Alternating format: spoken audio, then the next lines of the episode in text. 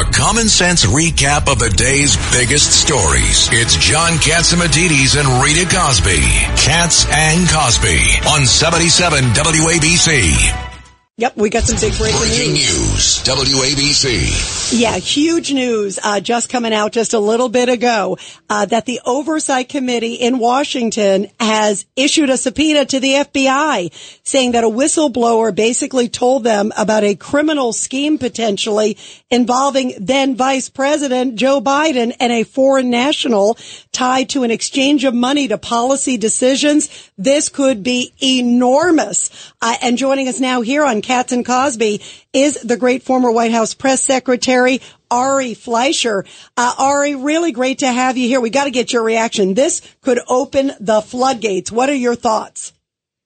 Well, there's always been smoke, hasn't there? I mean, Joe Biden has lied repeatedly saying he's never known about any of his son's business deals, despite the contradictions from emails, from texts that we have seen now. And this adds a human element to it. So this is perilous for the Biden administration. But I also want to caution how many times have we heard things before of this nature? Let's wait and see what they've got.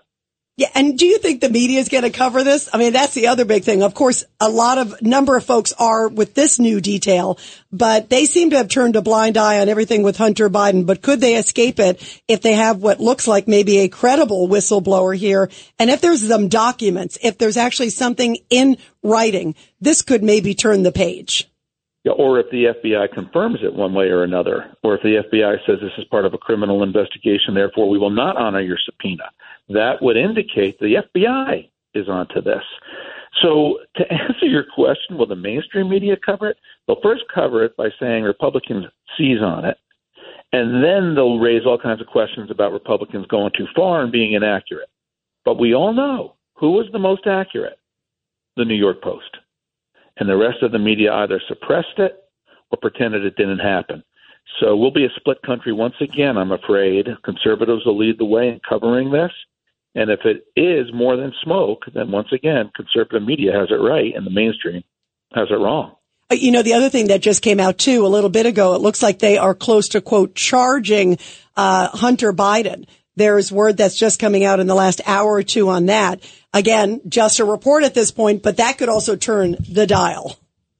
Yeah, and what sparked this was the fact that Hunter's lawyers met with the former, with the U.S. attorney in Delaware, who was appointed by Donald Trump, kept on by the Biden administration. That is always the last step in one of these investigations, and we'll find out. Now, here's the, the, the what my caution to Republicans on this: the charges against Hunter Biden Republicans should not act with glee if charges are filed against him. This is the son of a president. What Republicans have got to keep, keep their eyes on is the president's corruption, the president's behavior. Is there anything about what Hunter gets indicted for, if he does, involving tax evasion that is linked to his father or his father's lies and denials about knowing of his son's business deals? That's the nexus. If there's no connection to the president, Republicans should not take joy in the fact that a president's child has gotten indicted. If there is a connection to Joe Biden, then Republicans need to put their foot on the gas pedal and make the case. Ari, it's Judge Richard Weinberg. I think you're exactly correct in, in your analysis from a political and public relations perspective. I would also suggest to you, as part of the plea bargaining process, a lot of times they underplay it, so you plead to the least problematic charge just to get it over with. And if you want to shut down an investigation linking the president to his son or the son to the president, the way you do it is you get him to plead out to something lesser that doesn't have the dots connected. Yeah, that's right. And we we how many times have we seen this before? Where in, in New York, at least, felonies become misdemeanors if you're a violent criminal, but if you're Donald Trump, a misdemeanor becomes a felony in the case of Hunter Biden, are they going to treat the tax evasion issues as misdemeanors or felonies? And the lying on a form to acquire a gun, will that be a felony or a misdemeanor? It's supposed to be a felony. Ari Fleischer, uh, John Catsimatidis, uh, what bothers you or what the current happenings are in Washington right now? Well, what bothers me the most is the incompetence of the president. I mean, our nation is in a perilous position where the president who can't even remember what country he went to last, and a little child has to tell him. a president who says that nobody ever told him that there was an option we should leave more troops in Afghanistan, only to be contradicted by his military saying that they repeatedly briefed the president about that option. He doesn't remember that, and then he bungles a withdrawal. What else does he not remember that he was briefed on or told? What do foreign leaders think? So this, this the president's competence and judgment is what bothers me the most. It's the president's behavior and abilities. This is frightening. And Kamala Harris is our vice president. So I sure hope Republicans take advantage of this unbelievable window to defeat an incredibly weak incumbent president in, in a little about 18 months.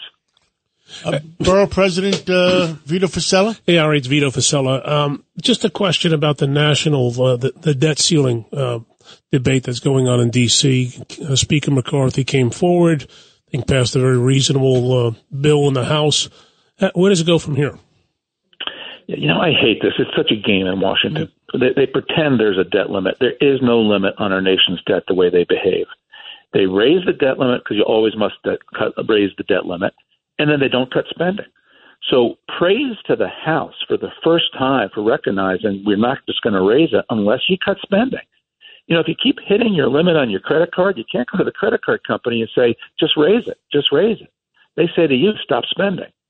And the House is the first one to go and say, stop spending. But again, where's Joe Biden? He won't even talk. He won't negotiate.